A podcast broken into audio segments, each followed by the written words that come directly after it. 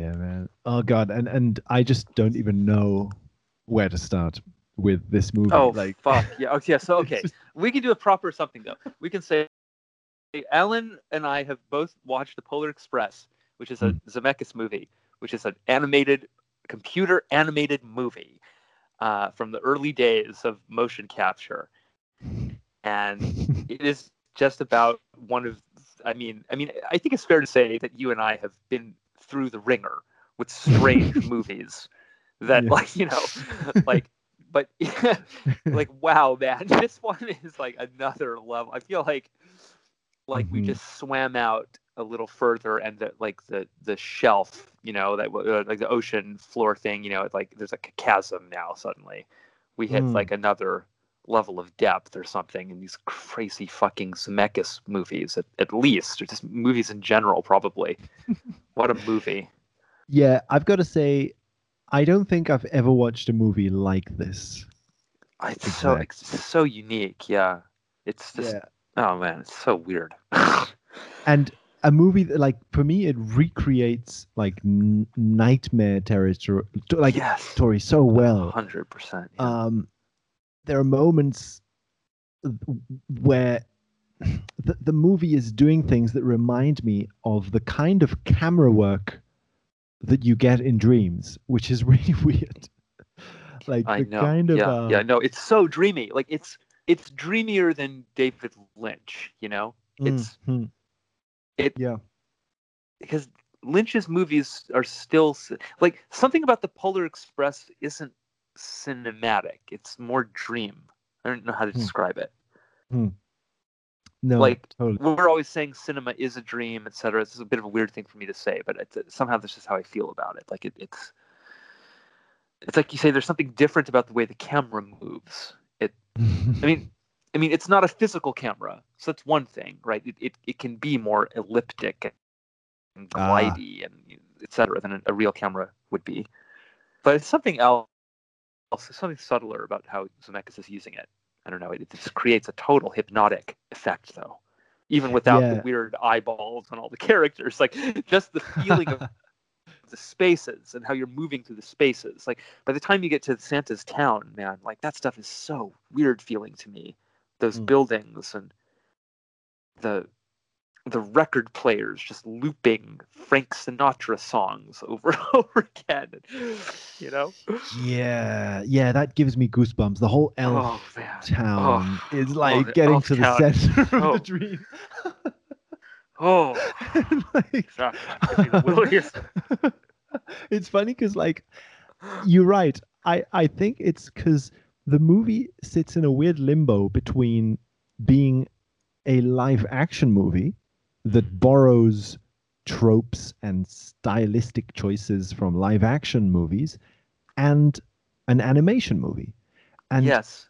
it's And it really ah. treads that line because sometimes it becomes a total cartoon, like with the hot Mm. chocolate sequence. I'll just be walking around now, and I'll just like Tom Hanks like chortling that line will pop into my mind.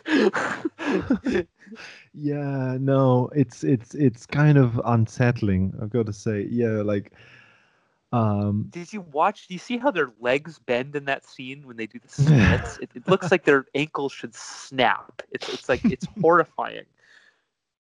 yeah, yeah well yeah exactly because some some of the acting is obviously motion capture like you can Yeah. see the actor behind the cgi and some of it is obvious like the sims kind of s- sort of polygons bending. It's another weird fractal Zemeckis game, you know, because it's like it's about Santa as a symbol that's being Mm. puppeted by something else, something transcendental, and then the whole movie is about that. It's like he's literally moving all these puppets around. There's like an Ah, invisible ah, ah. actor inside the shell of that artificial actor or something. so weird. That's cool. What what do you mean by like Santa being puppeted by some? Well, he says at the end, he says, "This bell is a symbol." Santa says, "This bell is a symbol of Christmas, as am I." He identifies himself as a symbol. the whole movie is leading up to that because you see Uh. the uh, boy hero interacting with all these false Santas. He sees the Yeah. Santas with the gears sticking out of their backs. That's explicitly like it's a Santa puppet, and he sees the. But the whole movie is showing you a Santa puppet. It's a big Santa animation. But then the, the oh, fuck. animation says to you, I'm a sim just like this bell. But then the bell is about synchronicity, obviously. oh it- shit. it- yeah. The bell is received during a time slowdown. At the moment of maximum tem- temporal slowdown, it would seem. He, Mm. he time stretches that Christmas song. It's like an OPN aesthetic suddenly. Like the whole film glacializes, you know? It, it gets like stretched out like a. Oh, I don't know how to describe it. It's so weird. yeah. Yeah. He's watching the movie slowly. Yeah. And none of the characters have names except for like Yeah. Billy. Oh, all- Billy! You mentioned Billy. He's so weird. That whole thing is so weird. yeah, Billy really kind of bothers me. I, I don't know how to describe it. Like, Mm. Mm. that character, uh, he annoys me a little bit, but also kind of concerns me. Like I'm worried for him at the same time. yeah. His like song is so annoying to me. That Ah. terrible Christmas song, you know. I know. I mean, it's perfect somehow. It's perfect in the weirdness of this movie, but but I hate it. That describes my feelings about a lot of the movie. I think you said that too, right? You're like, I fucking Yeah. hate it. That was your response to it. yeah, yeah. It's Yeah.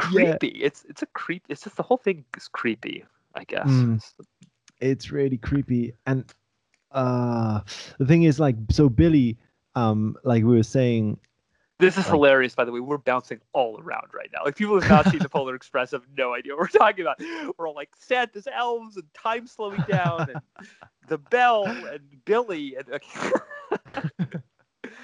go watch Yeah, it. Oh, oh, people who may, might be listening. It's it's worth your time. It's a very very weird trip.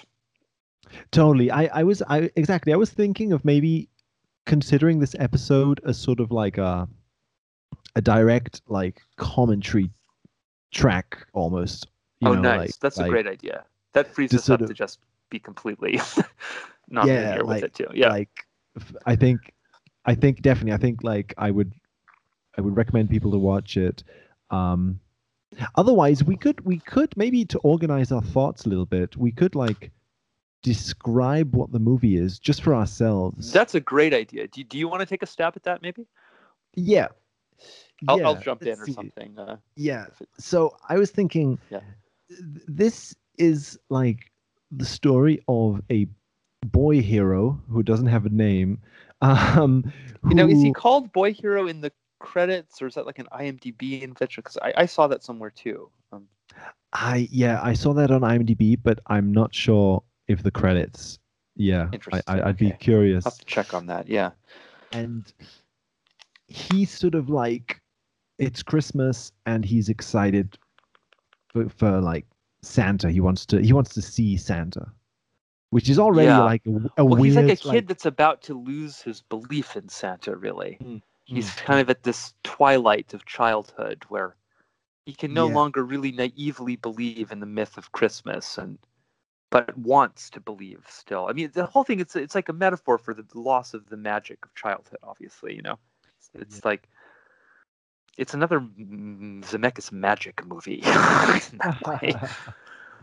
and it's weird also because it seems to be about the loss of belief um in a very ge- in a very abstract sense almost because Mm. during the movie he learns to believe like in others in his friends he learns to believe in all sorts of different things Mm, as if That's as right. if the he's learning to believe in belief it has this weird like feedback loop um, yes. And I think we said in our chat, right? It's th- th- that is thematically very close to Contact. I think that's the other big Zemeckis be- belief movie. Mm.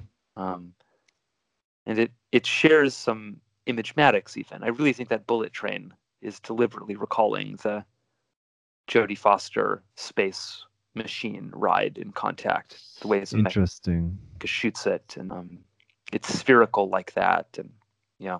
Oh shit! It is. Watch it with contact in, in mind. I think you'll really see it. Like once I draw to it, it Mm. really popped. It's like it's like he's copying that that scene the same way he's copying some of the train stuff from Back to the Future part. Mm. Yeah. It was also a movie about the father. Contact. Oh fuck! You're right. It was a movie about the father. She meets the father, or a puppet of the father, which is actually an alien.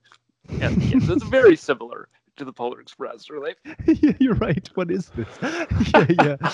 like, um, uh, that's funny because, like, like, uh, God, man, I don't know how to begin, but like you said, he's starting to lose his belief in Father Christmas, and the first few scenes are literally him like getting excited for certain possible indications of Santa and then getting disappointed like oh he thinks that something is Santa but it's just a shadow or he thinks that something is Santa Yeah. but it's just a just a noise shadows. Are you Uh, as disturbed by those shadows as I? Sorry, I'm really interrupting our terrible Mm-hmm. our attempts to like, but like those shadows, man, they they creep me out so much. I don't I don't know I didn't I don't think I felt like Okay, maybe that that's just me. I'll have to Mm. think about that. Why that might be. But they show the silhouette of Santa later, Mm. and I think it's absolutely creepy because you're listening to Frank Sinatra. That that is the singer there, right? I don't really know that era of music that well, but um, he's singing. You know, you Mm. better watch out. You better look twice. Something- Find out who's been naughty or nice. You know, it's creepy that line. Better Yeah. watch out. Like like it- like it occurs to me like Santa is partly something that parents use to terrorize children into good behavior. It's Mm, like mm. it's the it's the threat of revoking um abundance. We provide abundance Oh, as your parents, yeah but it, but you've got to be behaved. You've got to be civilized to receive that abundance. And if you've been naughty, you're, you ain't gonna get shit. That's like the, Oh, the shit. it's a huge aspect of the Christmas myth, you know. interesting it's like a symbol for all year round like Christmas Day represents all days all days of the year That's right. We know from Zemeckis' film that the elves are literally recording you in your home, like Mm. all year round, and then reviewing that surveillance footage. Like, the hell, like that's so gross. Like, why, why would you put that in the movie? yeah no, that's Disturbing. all these ch- children sleeping uh, it's it's weird i hadn't realized like you said that santa's first appearance into the movie is as a shadow on the floor that's the first thing we see of him Yes, yes, yes. which is exactly what what boy hero thinks of his own father at the beginning of the movie he sees Yes. him as a shadow And so it, it introduces the idea of the shadow of the father, right? Mm. And so then this stuff with the belt that Zemeckis works into the Rockwell painting, which, but I, we should say, I guess, Mm. it turns out. So there's like a, a painter, Norman Rock. Um, there's a biography that was released about him that claimed he was maybe a pedophile. That biography is very controversial. I think most people do not think Rockwell was a pedophile. Um, however, Zemeckis takes a painting by Rockwell called The Discovery, which is of a kid finding the Santa costume in his parents' or probably in his dad's dresser drawers, you know, and he's modified it. He's done a few modifications to it. He's flipped around the orientation of the Santa beard hat part, but he's also added a really visible belt. Mm. Um, and Yeah. You know, this the movie's partly like a 1950s Christmas nostalgia trip. Zemeckis is obsessed with that period. It's when he was a kid, I guess, you know, and it's just a lot of kids got whipped with belts. I think in the 1950s. So it's it's an aspect of the collective father from that time that Mm. he's placed in the clearly because he's modified a famous painting. You don't do that for no reason, probably. Uh, anyway, These are all just things that happen in the first five minutes of this fucking movie. It makes it so hard to talk about.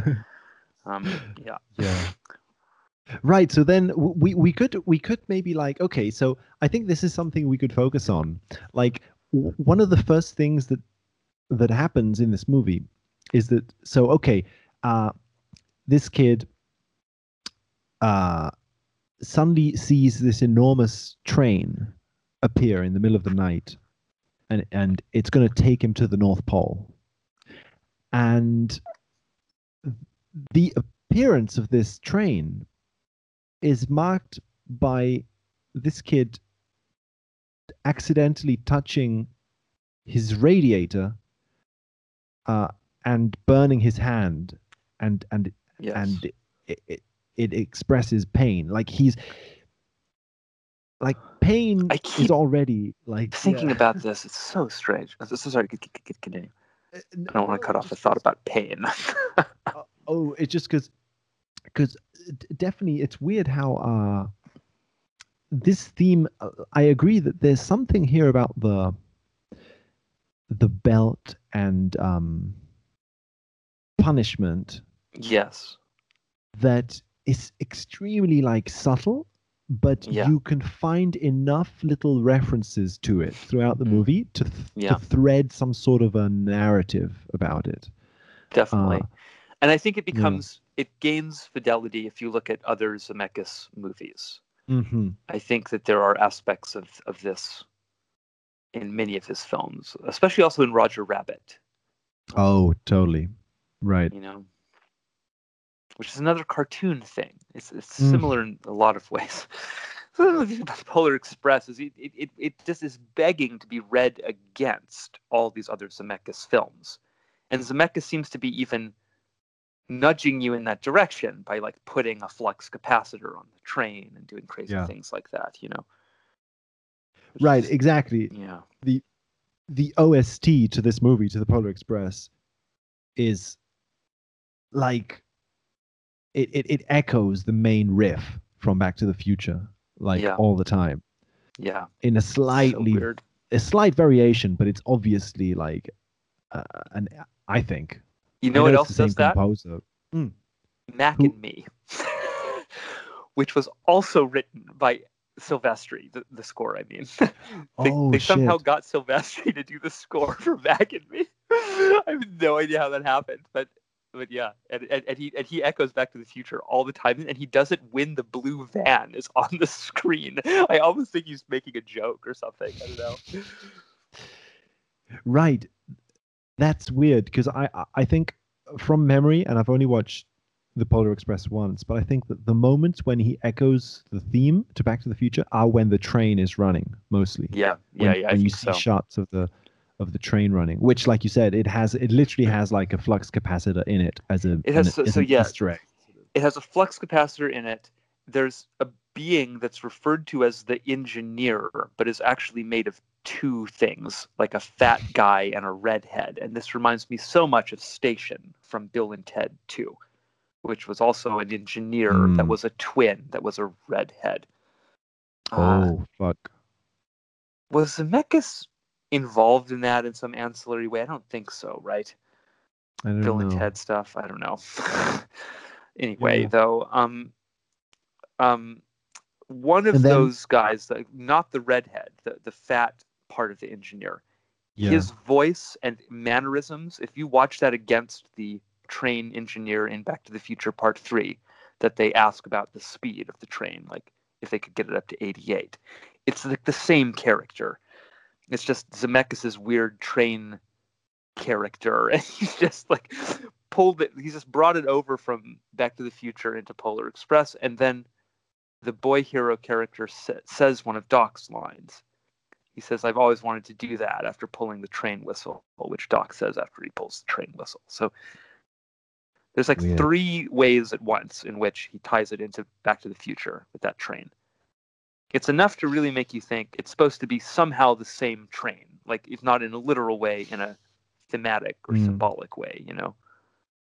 Yeah, exactly. Like it seems as if Zemeckis is trying to make you think of this movie in terms of Back to the Future Like exactly. like he, yeah. Um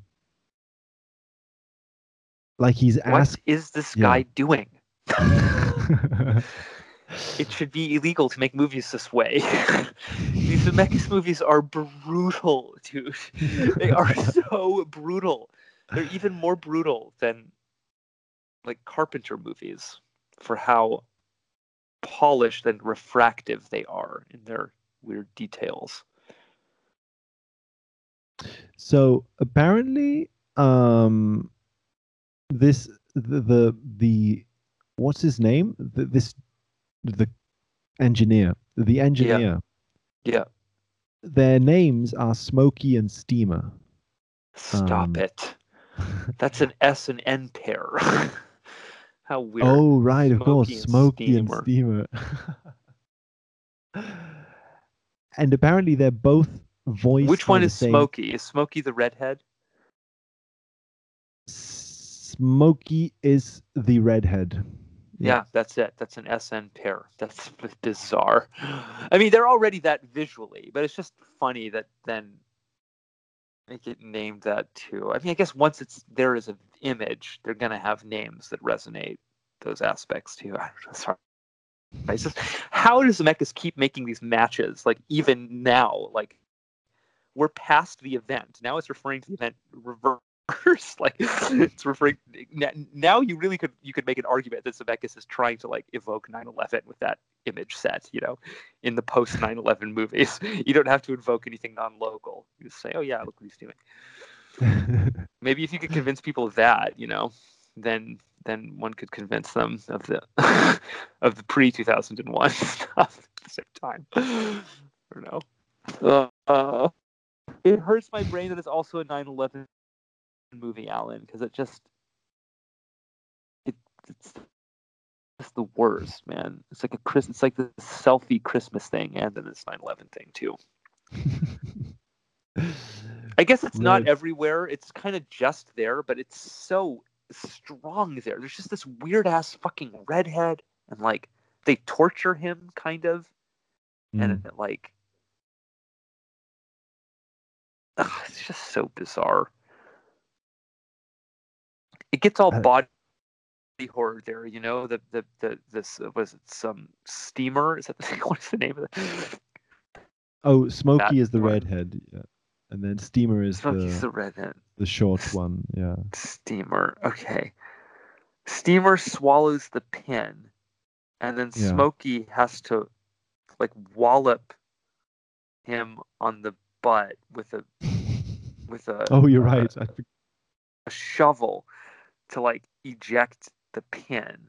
But if you watch that sequence, like the expression on Smokey's face is like he's like enjoying it. Like there's like like a smirk on his face, you know? And it's so funny that Oh, it right. follows the scene where everyone's pulling on his beard. It's like some kind of like sadistic revenge or something.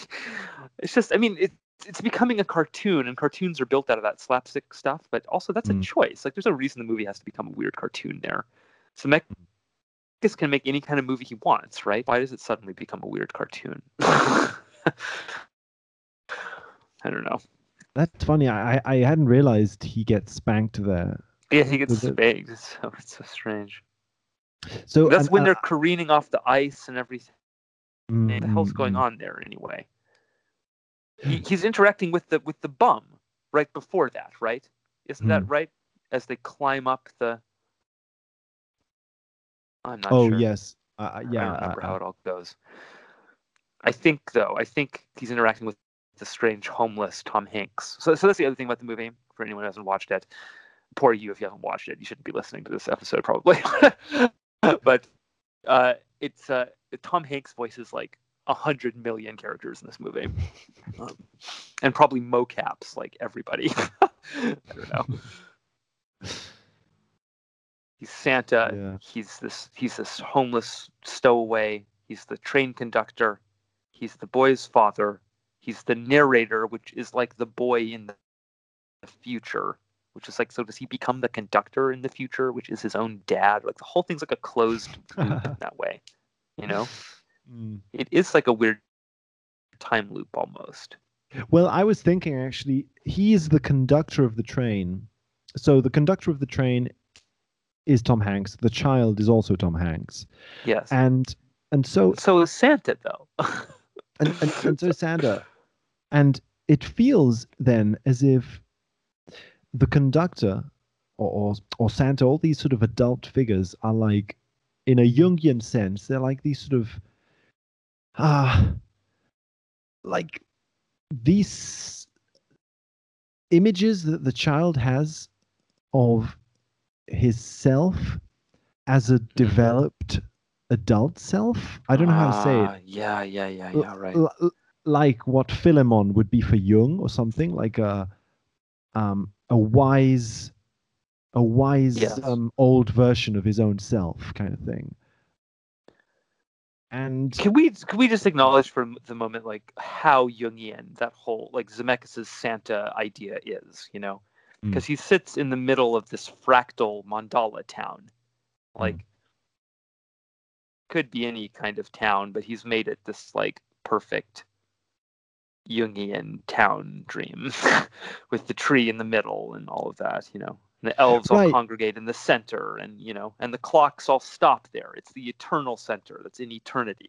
It tells you Yeah. the you know. Yeah.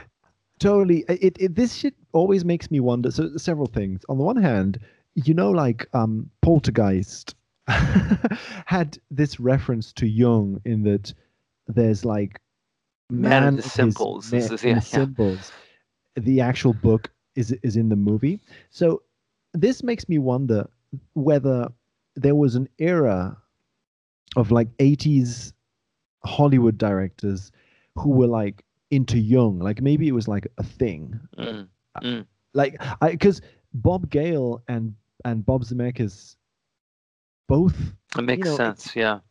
th- they clearly like these movies, Bob Interstate 60, Bob Gale's Interstate 60, and this movie. It would be very difficult not to interpret these movies as movies made by people who have experienced synchronicity or at least read about it. Because yes. It's I, I, I agree, yeah. It's about synchronicity. Like, definitively in the case of Bob Gale because Interstate 60 it, just just tells you it's about like Mm. there's no question right yeah. um with the Zemeckis stuff I think it's a little subtler but but I completely agree like it's it's hard to know what the, the Polar Express is about if it's not about Christmas miracles but in this Jungian context you know it all kind of makes I- sense which is like oh it's a Christmas miracle thing but the miracle is synchronicity that's, that's what this movie is you know yeah, yeah. kind of it clicks, you know. and and always like you know obviously that that's what makes it weird because it's not as if the directors we know you know the directors don't need to be aware of Jung's work in order to talk about like mandalas and shit because right. that that stuff Well, just we've seen so many spontaneous like versions of. Yeah.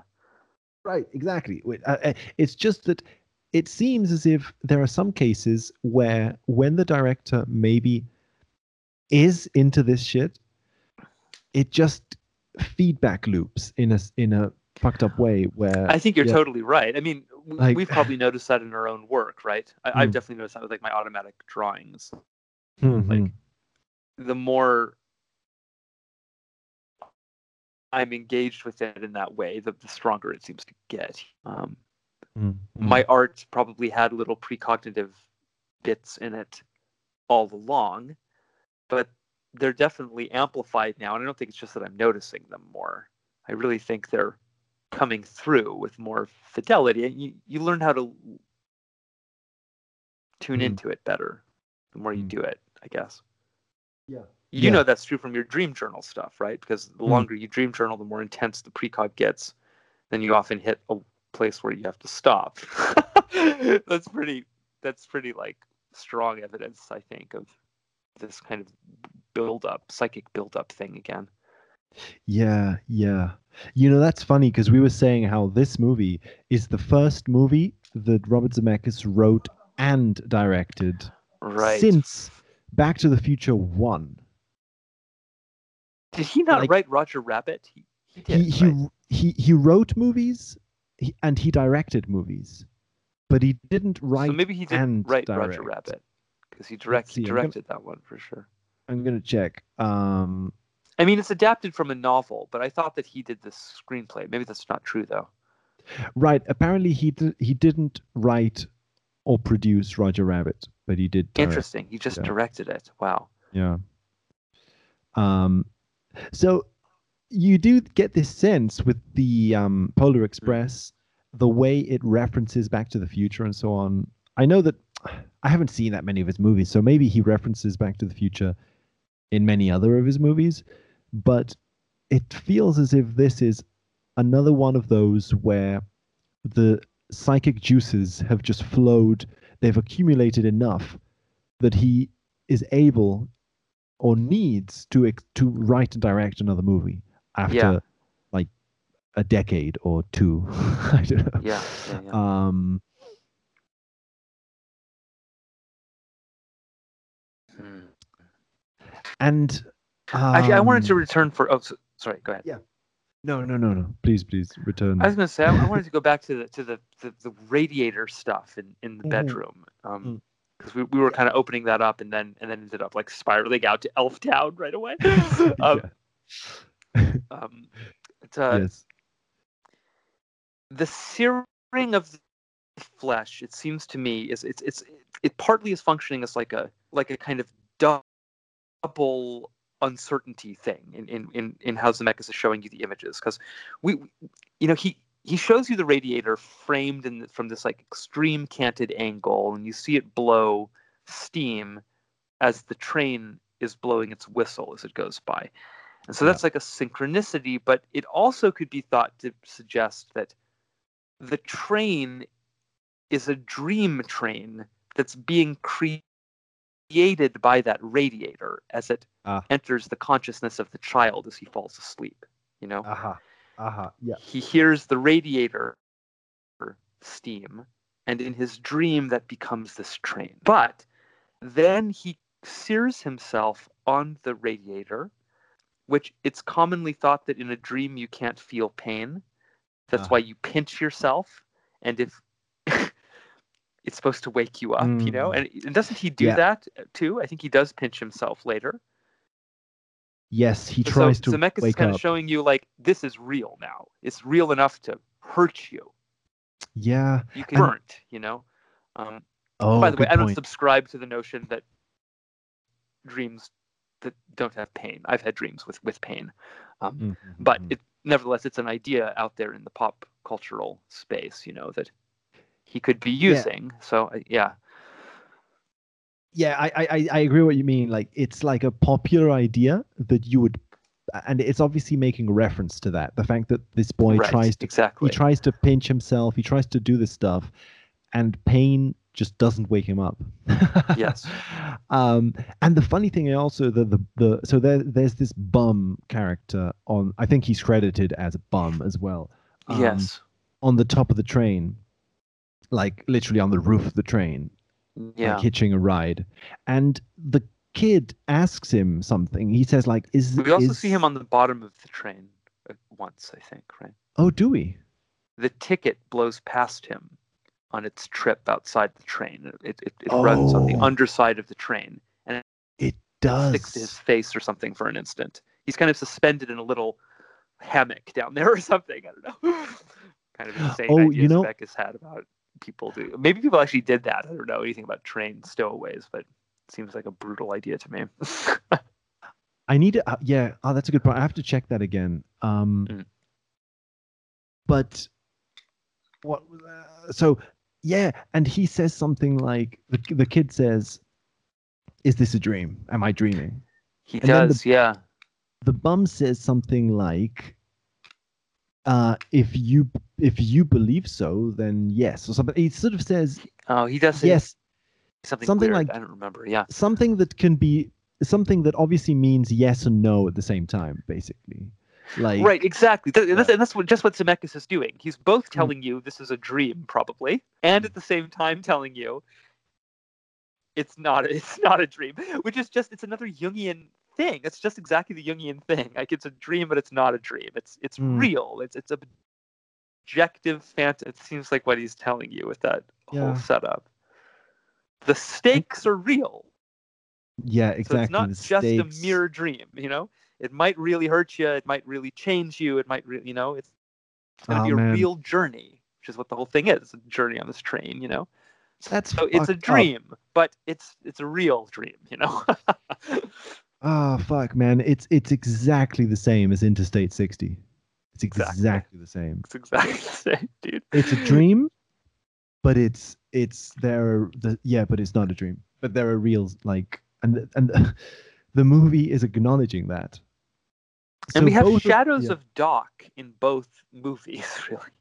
So the train Ah, and all shit. of that in in Yeah. Polar Express, and then just Christopher Lloyd as the weird like sync drug dealer character in Interstate 60.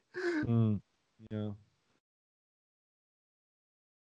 Ugh, That's also dude. strange. The fact that the, the two the two main creators of Back to the Future like suddenly make movies in the early two thousands uh, that are both about initiations into sync. Yeah. Um, I just don't know what I'm looking at anymore with a movie like Polar Express. You know, I have just no idea. Like it's everything about it is so seamless. I mean, this is part of the issue with it. You know, is Zemeckis has like perfected his craft or something. Like the mm, unconscious and conscious areas they, they bleed into each other so fluidly or something. And that you never know exactly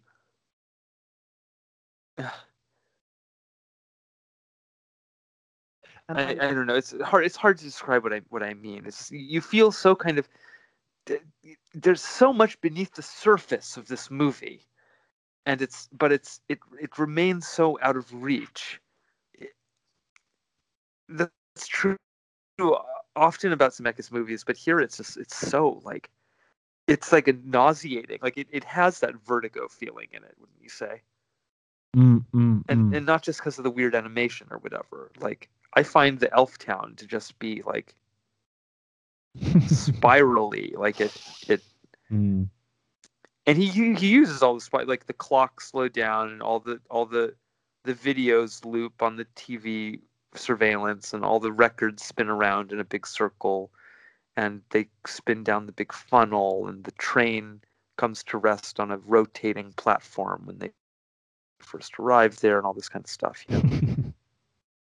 But it makes you It's- feel that way in a, some deeper kind of way. It's just it's just there's a spiral behind it because like it, it's just I, I I just I, I guess what I mean is I sense this ritual sacrifice business on it again you know it's a movie that shows us kids like being dumped into a package of presents in a big factory like as if they're consumable items or something you know Mm, oh, good point. Good point. Yeah. Yeah, they become gifts. Yeah. oh, by the way, that the animation on that bag of presents isn't that the most Ah. grotesque thing? It is so, like, strange, it's, it's isn't like a it? big ball sack or something. Look, I don't know what to say. Like it's, I mean, not really. Like it's because it's this weird, like lumpy, like porridge idea No, I at the same I- time. But like, it's just so strange. I agree. I I like the what I thought is it reminded me of like a a balloon, like Yeah. a sort of it's like a flubby kind of balloon vibe, Yeah. but it's Yeah. supposed to be like it's supposed to be like a sturdy cloth I uh, Yeah. It Wow. really bothers me whenever it's on screen. that even more than the hot chocolate sequence. It's just something about that bag. Just bugs, So, bugs. I, I- I was thinking like like you you're right. I think the fact that it's nauseating, it's not just the animation. It's just it's it's that. It- it- it- or Zemeckis. yeah, it's well, but see, that's the funny thing that I don't know how to interpret this movie because, like like we said, it seems like a lot of the creepy energy is done on purpose. Hundred percent. like- it's gotta be on purpose, or he's the most tone deaf director of all time.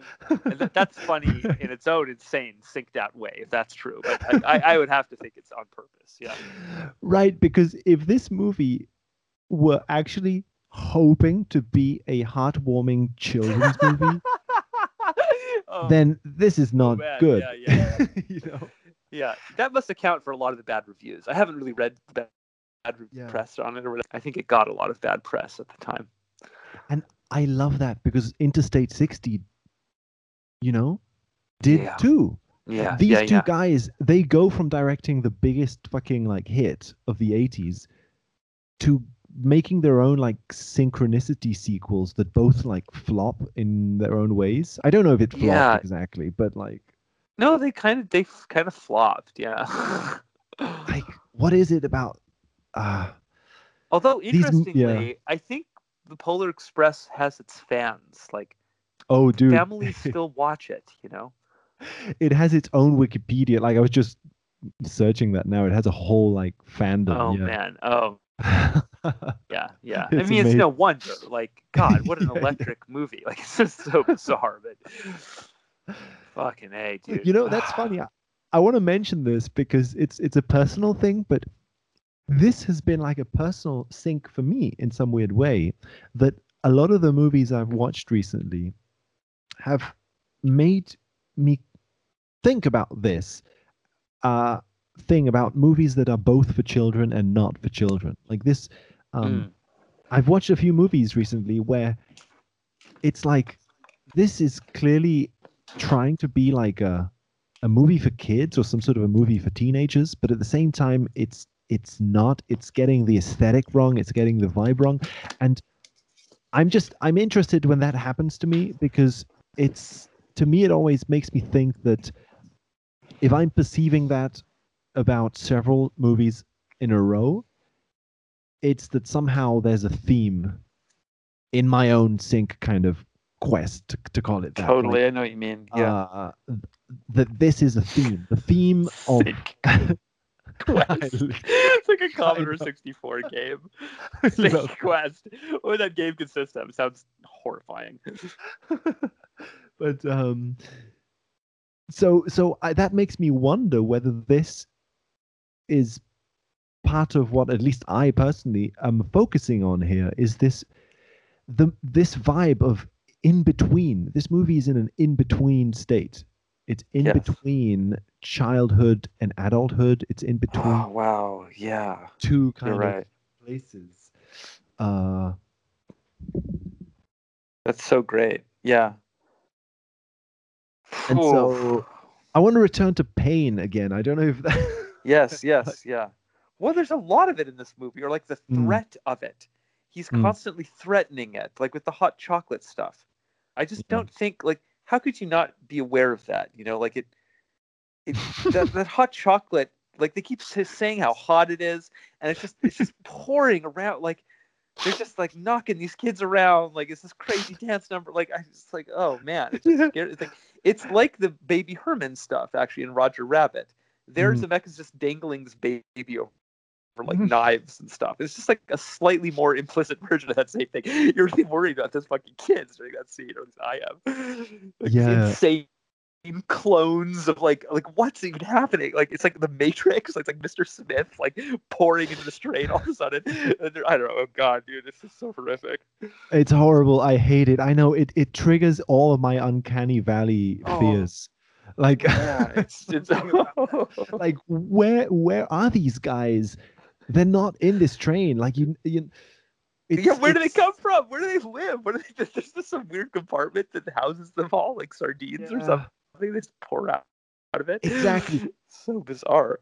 It triggers all of my like early video game things of like these obviously they're en- like they're entering into this. They're being spawned. That's the feeling I get. They're being They're spawned spawned. into this room. Bond, yeah. They don't actually exist in the game. They're like 3D models that spawned into. Were you a child who, who thought about things like that when you when you played video games about like the, Ah. the ontological status of the sprites and things like that? I I guess so. I Uh, have, I like- was, yeah. That's interesting. I have more. that. Yeah, like I I don't honestly. I, I guess I was. I guess I was. I, I'm not. I'm not sure. Like I mean, you know, I wasn't yeah. thinking about it in as abstract a way as I would think about it now, of course. But I but I was just interested in those little worlds and what that meant, and, and I had I had questions about like what happens when you turn off the video game system. Do they still exist? Like their mm. code on this thing, what does that mean? Like it's just weird. They're weird things, video games, you know. Yeah, and I was always obsessed with um the background of 3D video games. Like to to ah. to me, you know, the places that are obviously not fully rendered, but they yeah. pretend to be. Yes. That's such an interesting. Yeah, it becomes like like a like a like an amusement park facade back there almost, or mm. something. Mm. I mean, um, I don't know what that is. Yeah. An amusement park facade. So, um, what I mean is like like a movie set. It becomes clear that it's like props a yeah situated yeah. for effect. Hmm. It's like the Truman Wall, you know. Right, exactly. That's exactly, dude. That's funny. That's that's why shit i think that's why we were probably obsessed with this stuff because we were you know in some sense we were obsessed with the truman wall not of not the literal like movie but totally like totally the... yeah yeah no absolutely um yeah. God. So this movie is is a lot like that to me. It it, it just has this horrible feeling of of things just don't quite like things kind of like spawn into existence but at the same time it's it's all fully like live shaded action. and yeah it's so bizarre. It's a uh, like it doesn't help that it really looks like a video game cutscene thing too like it, it it does kind of put me in a video game headspace somehow. Hmm. So I was thinking, like they they get threatened with the hot chocolate, um, like the and... that is exactly the right way to describe it. But probably no one else would describe that scene that way. But yes, with Tom Hanks threatening the children with the hot chocolate. hot chocolate. Um, and then later, the the the protagonist is trying to is it's climbing on the top of the train and he's desperately trying to get into the like engine of the train.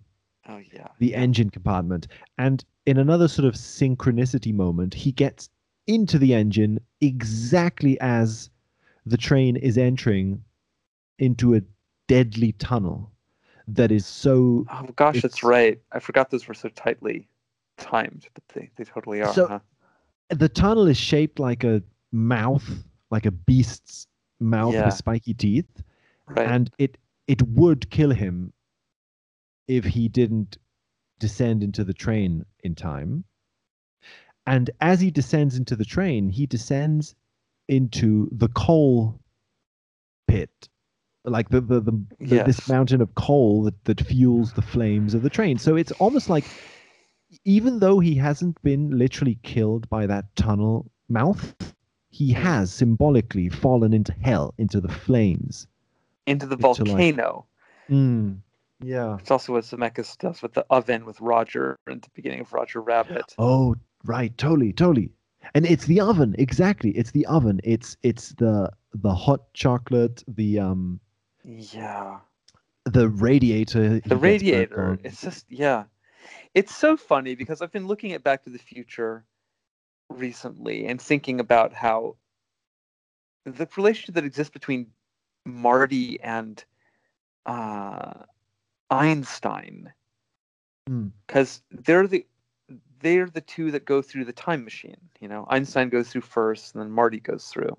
Mm-hmm. So it's sort of like Doc puts the dog in an oven to cook it, because the flame, you know, the DeLorean like it generates fire, and then Marty thinks the dog is dead. You know, he's like, you, you disintegrated Einstein, where where the line is. Ah, yeah.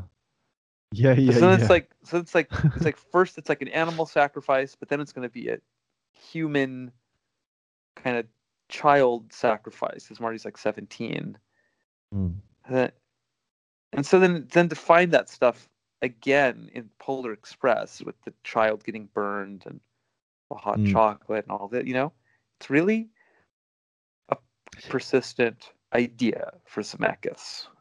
Right, like the I see what you mean. The the vehicle, the DeLorean, Yeah. the train is like is a space that gets filled with flames. Yes, yes, That's exactly. how that's how you travel yeah, to the future is by by being burnt. yeah, yeah. um, and uh, and so we mentioned also how Santa is literally someone who descends down chimneys into fireplaces. Yes. So his- yes. His whole myth is one of of falling into the flames, and he's like I know people say that originally, It's- right? Satan's like so on this character in such a weird way. Like, what is up with this Christmas stuff anyway? I find it Mm. all impossible. you know, it's funny, man. I, I was thinking of the Satan stuff, um, and I wonder if I can share it. It may be a bit of a detour, but like you know, um, that this. So, Santa, exactly. Santa is Satan in the sense that, uh, just in these basic senses that we he's like red. I know that I think originally he wasn't red, but but just the fact that popularly he's seen as a red character. totally. Yeah. I think a red it's enough. Yeah. He's a red character. He descends into fireplaces, etc. But the thing is that so in this movie, um, we spoke of how the the the kid sees the train through his window, and it shines such an enormous amount of light into his room yeah. that it looks like a movie screen like a Yes, yeah. projector. He's looking at his window and it doesn't look like a window. And especially since the the fucking carriage windows in the train create this like frame by frame strip kind of effect. Exactly. Yeah. And I agree with you that this is it so obviously mm, echoes that. He's looking at a movie theater. Yeah. Yeah. Yeah. That's where he's going to see this dream. Totally. Well, the same stuff in, in part three because there's a, you know Mm. Joe shows that in Back to the Future predicts like the uh the cinema screen like Marty is driving towards that drive-in um Mm, movie yes. theater you know when he teleports in the fire vehicle so Yeah, it's just yeah. the same yeah So I'll I'll develop it as it goes along. I don't want to like just mm, dump a bunch of things here because I don't think they won't. They, I don't think they'll translate that well. But okay I just well i mean i'm, I'm ha- happy to hear them um but if you think for the sake of the podcast then i'm happy Well, to hear them as well like I was just thinking that.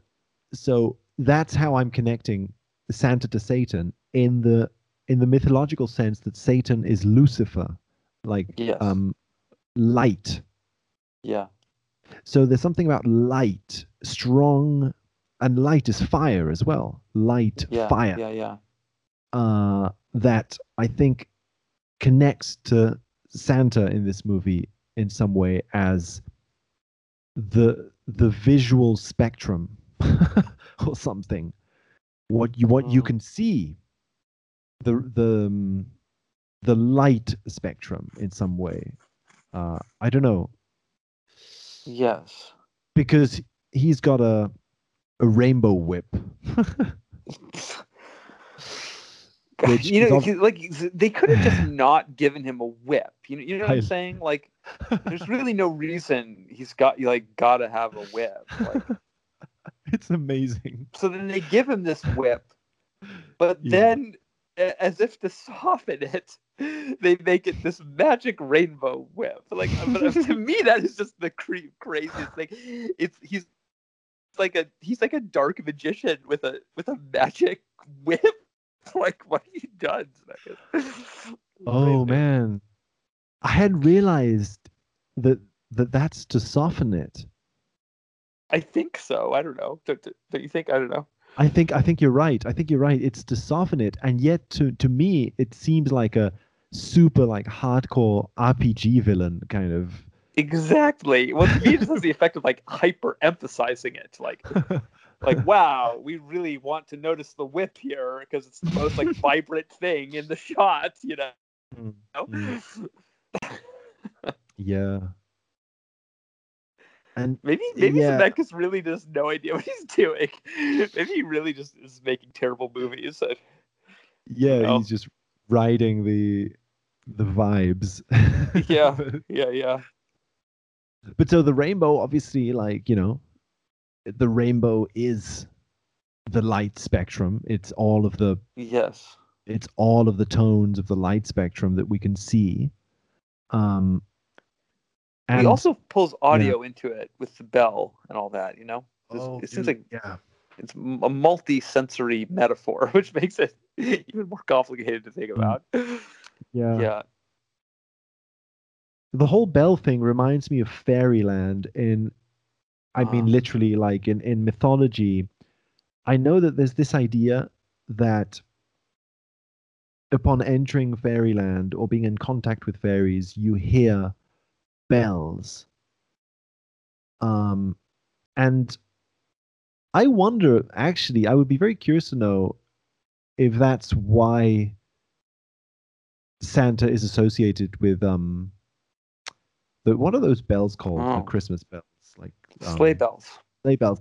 I don't know, maybe probably not, but I, I, I see because Tom Hanks continues to hear those bells into adulthood, and it, it has this vibe of it's a bell that isn't actually playing. I know. the- Yeah, yeah. I mean, does doesn't that whole, whole idea just have like madness on it to you though? Like Mm, it's like Mm, the mm. ringing of the bells in your head forever. Like it's it's Yeah. insane. Like it's it's like losing mar- your marbles. It's the same kind of like Right. zone in, in a way. You know. right, right. so Hear exactly, the ringing of the bells that don't really exist. Like that, that might as well be a metaphor for mental illness. You know what I mean? Um, yeah, yeah. I, find Lo- that fascinating. Um, and like so uh, exactly so like at the beginning of the movie he it relates to like a divine madness, like that part of religion somehow. You know Mhm. that it's so exactly i i, I want to actually like mention this that at the beginning of the movie the kid he has some marbles in his like pajama pocket or whatever yeah. and is so excited to go see santa that he rips his pocket apart and and and spills loses his marbles as jordan Yeah. said. So that if that were like an isolated incident, you would say, well, you know, that kind of verbal pun, like, you know, losing your marbles is a verbal pun, but it's being Yeah. expressed in visual terms. You could say, okay, that's kind of like that's a weird thing to do, and that's probably what we are reading into it. The thing is, though, the movie explicitly does this many times later. Like Yes. it play it, many of the characters play with puns that then get visually reenacted.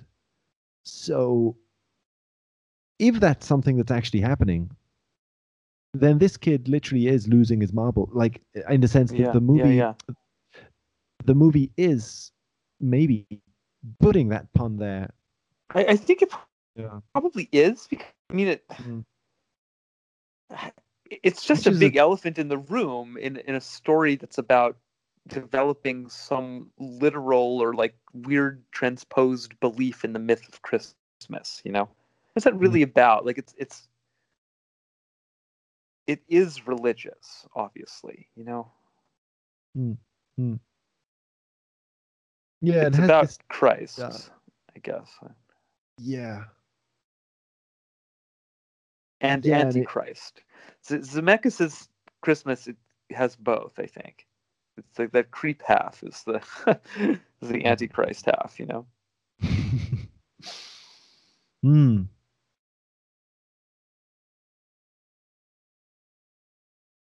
God, yeah, I don't even know what to say.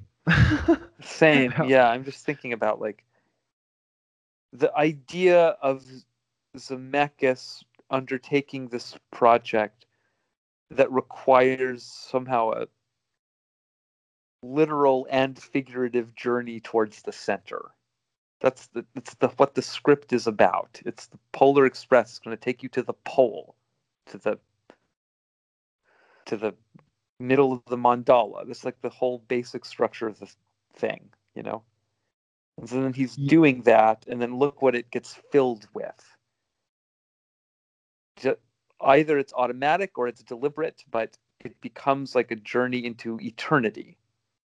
That's what that ends up meaning with the clock stopping five minutes to midnight and the fact that like they talk about faster than light travel at the beginning of the movie and then the way that the bell is delivered is impossible because the the presents are already in the like when does santa have time to do like it it it, it is non-local. Somehow santa brings you all these gifts. You have the sense they're maybe not even physical gifts but they're gifts that can only be perceived with i don't know it's so complicated you know but mm, like mm. um but I think that the the question of madness is like I mean I just keep thinking about those spinning records.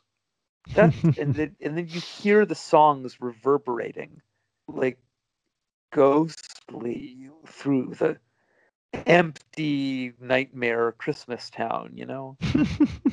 it's it's yeah it's crazy it's like he's summoning a crazy like it's like a mental yeah. Like, like it, it might be in like a mental hospital. It reminds me of something from Twelve Monkeys. Suddenly, you know. I don't know. No, it has a ho- exactly. It really has a horrible. It has a horrible, like, unsettling energy yeah, to I, it. I, I feel like the image is about to tear apart, and these kids are about. we're going to see these are like crazy children institutionalized somewhere or something. Uh running yeah. through the halls of a hospital you know it's like it just feels like it's one step away from revealing that to you it never does but yeah know. it's funny also like so I, i'm just thinking you said this thing about how zemeckis is making a movie about the mandala like journey to the center yeah thing. yeah. And it just makes me wonder again how making a movie is such a weird thing because so many people are involved uh, that I I would love to have the experience of making like a a big movie with a big crew or something, you know, as an ideal sort of dream, because you must probably get lost into a sort of group flow state where different concessions are made, like you know, uh, mm the lighting crew doesn't do the lighting exactly how I wanted, so they add some of their vibe to it, and everyone adds some of their vibe to it, and it collectively creates this united yeah, yeah. product. And I wonder if, in a movie like this, you make you decide on a theme like uh, just a basic simple sigil like the journey to the center and then the enormous like group crew mind uh, together with you like just fills it up with this stuff. Like maybe working with so many people just inevitably m- puts all this stuff into movies. Because movies are such big things. Like yeah totally. I so many you're... people are involved. Um that you you must you can maybe see this shit happening around you. You know? You maybe if if i wonder man like the you you maybe like just see syncs happening around you all the time because it's an enormous group of people all directing their wills to this one sort of creative endeavor. Mm-hmm. um it must just generate this weird like atmosphere.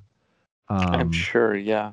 and so I wonder, man, like if maybe people who are involved in big movies like this, like Back to the Future, and they are sort of slightly hippie, sort of like into in, into smoking pot and like and like as Bob Gale clearly you know is uh, like they probably what like, if we're what if we're wrong about Bob? Wouldn't that be funny? If Bob Gale was like straight laced, like we're totally wrong. Like he just naively put all that weird pot pipe stuff into Interstate 60. I guess, I guess it's not outside the realm of possibility. Yeah, yeah no, I agree. He's you're right. I, I love how we take that for granted, but like... yeah, we, we definitely starting to like drink our own Kool Aid on some of these uh, yeah. reads. But it's just so hard to think of that film in any other context. I don't know. Yeah. But anyway.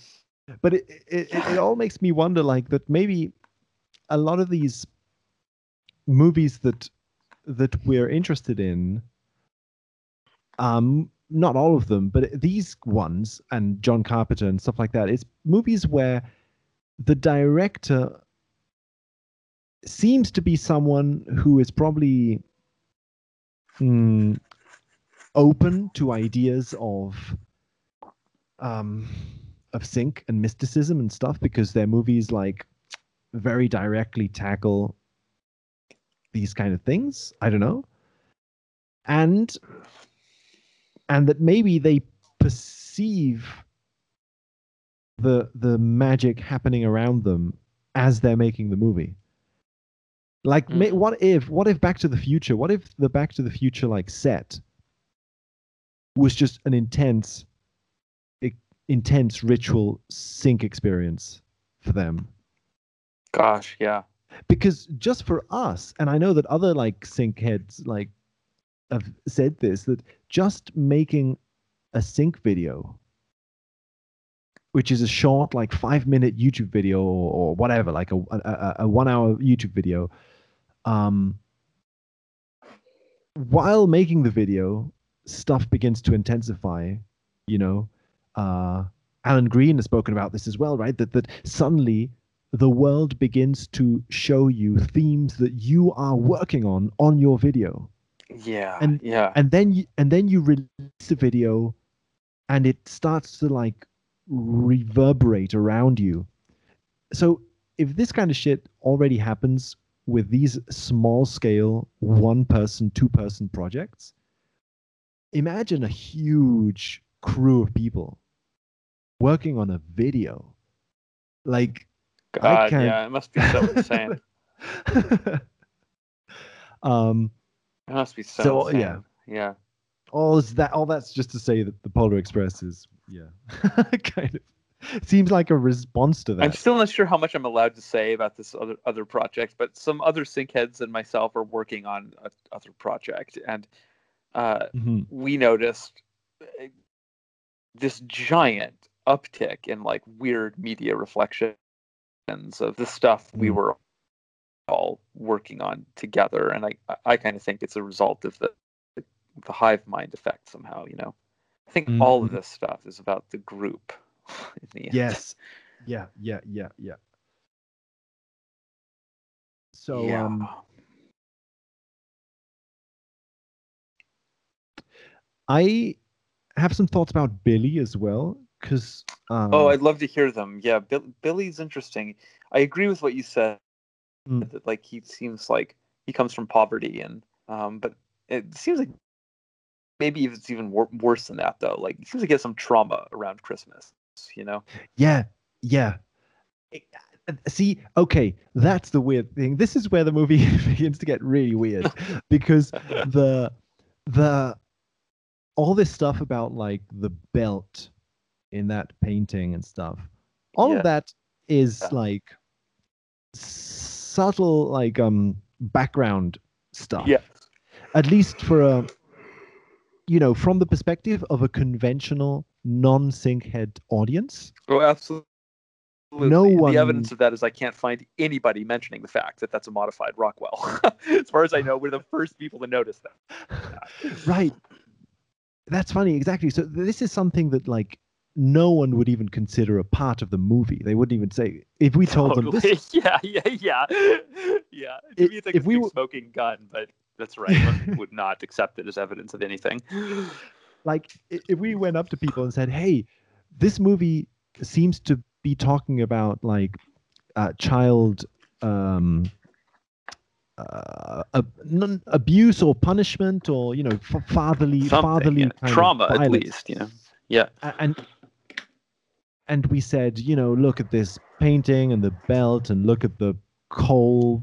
He falls into the coal thing, and people would say, "What, you know, what what are you talking about?" None of these things have anything to do with with um trauma. But then Billy, I think, is very difficult not to read that into him because Totally. Yeah. it's the it's the classic Christmas um Christmas story of like someone who has not enjoyed Christmas in the past. He clearly has some trauma around it. Like he really he says Christmas just doesn't work out for me or something. Like it, it he has some bad memories about Christmas. And it's like you say, it seems like it's not just because his household like uh like th- there wasn't a lot of money and so he it it, it wasn't like a very uh you know um present rich uh, christmas or whatever. It it it's not that. It seems like it really was like a an unpleasant christmas.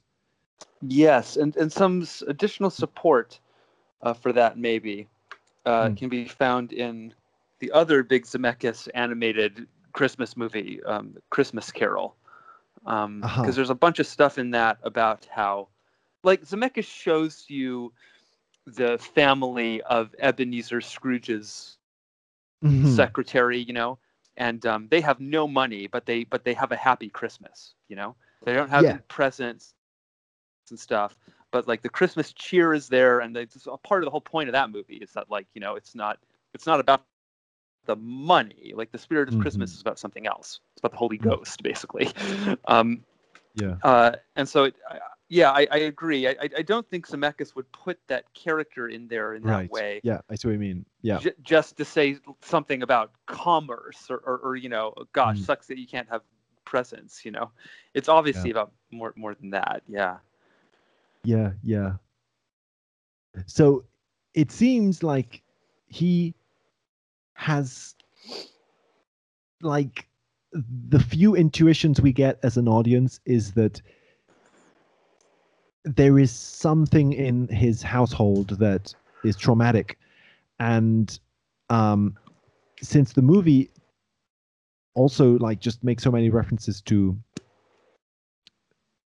to fathers in some way. Father christmas Totally, the kid's yeah. father. Like suddenly all those small details in the background the belt they get given like more intensity because like okay the movie because you could talk to a non-sync head audience about this whole billy thing and you could make this case and i think that maybe someone wouldn't agree but i think a lot of people would say okay sure this character Sure. seems to be someone who maybe uh, has a violent father or a, a drunk father or something like it seems to be implied.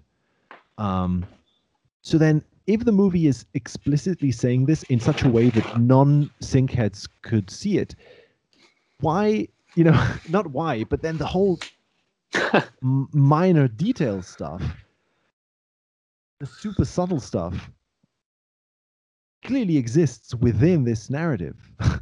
Yes Uh, right and then they, they become like a surrogate family for him like boy protagonist and girl protagonist who don't have Yeah. names become like parent figures for billy who has a name. Totally. I Um, find that so interesting. It, it's like a it, it's a little representation of the family unit again. Mm, mm. yeah. Such a Zemeckis thing to do every little part seems to reflect the other parts mm, um, mm. Billy, there's something about him. He looks a little inbred, wouldn't you say? Do you, do you suppose there's the implication of incest in that character? Ah, wow. I had not thought of that. I've got to say.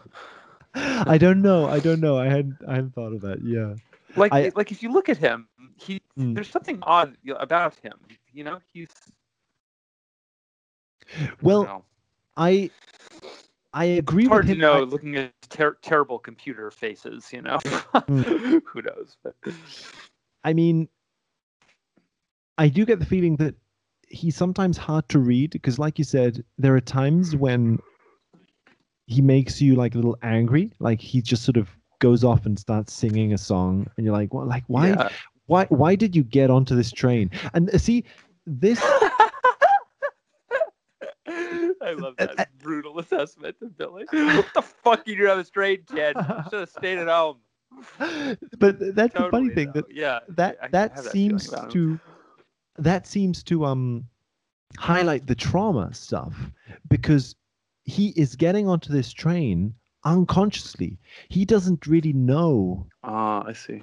Like part of his behavior seems to suggest that he doesn't want to be on this train he doesn't want to be on this journey towards the center of the mandala and yeah. another part of him seems to suggest that this is his life dream. Like he is the kid who most wants to go to the North Pole and meet Santa. That's why he sings Right. like a like and the yeah, it's interesting. That has that trauma vibe about it in that he himself has this sort of like um split between these two uh tendencies. Yes. Yeah.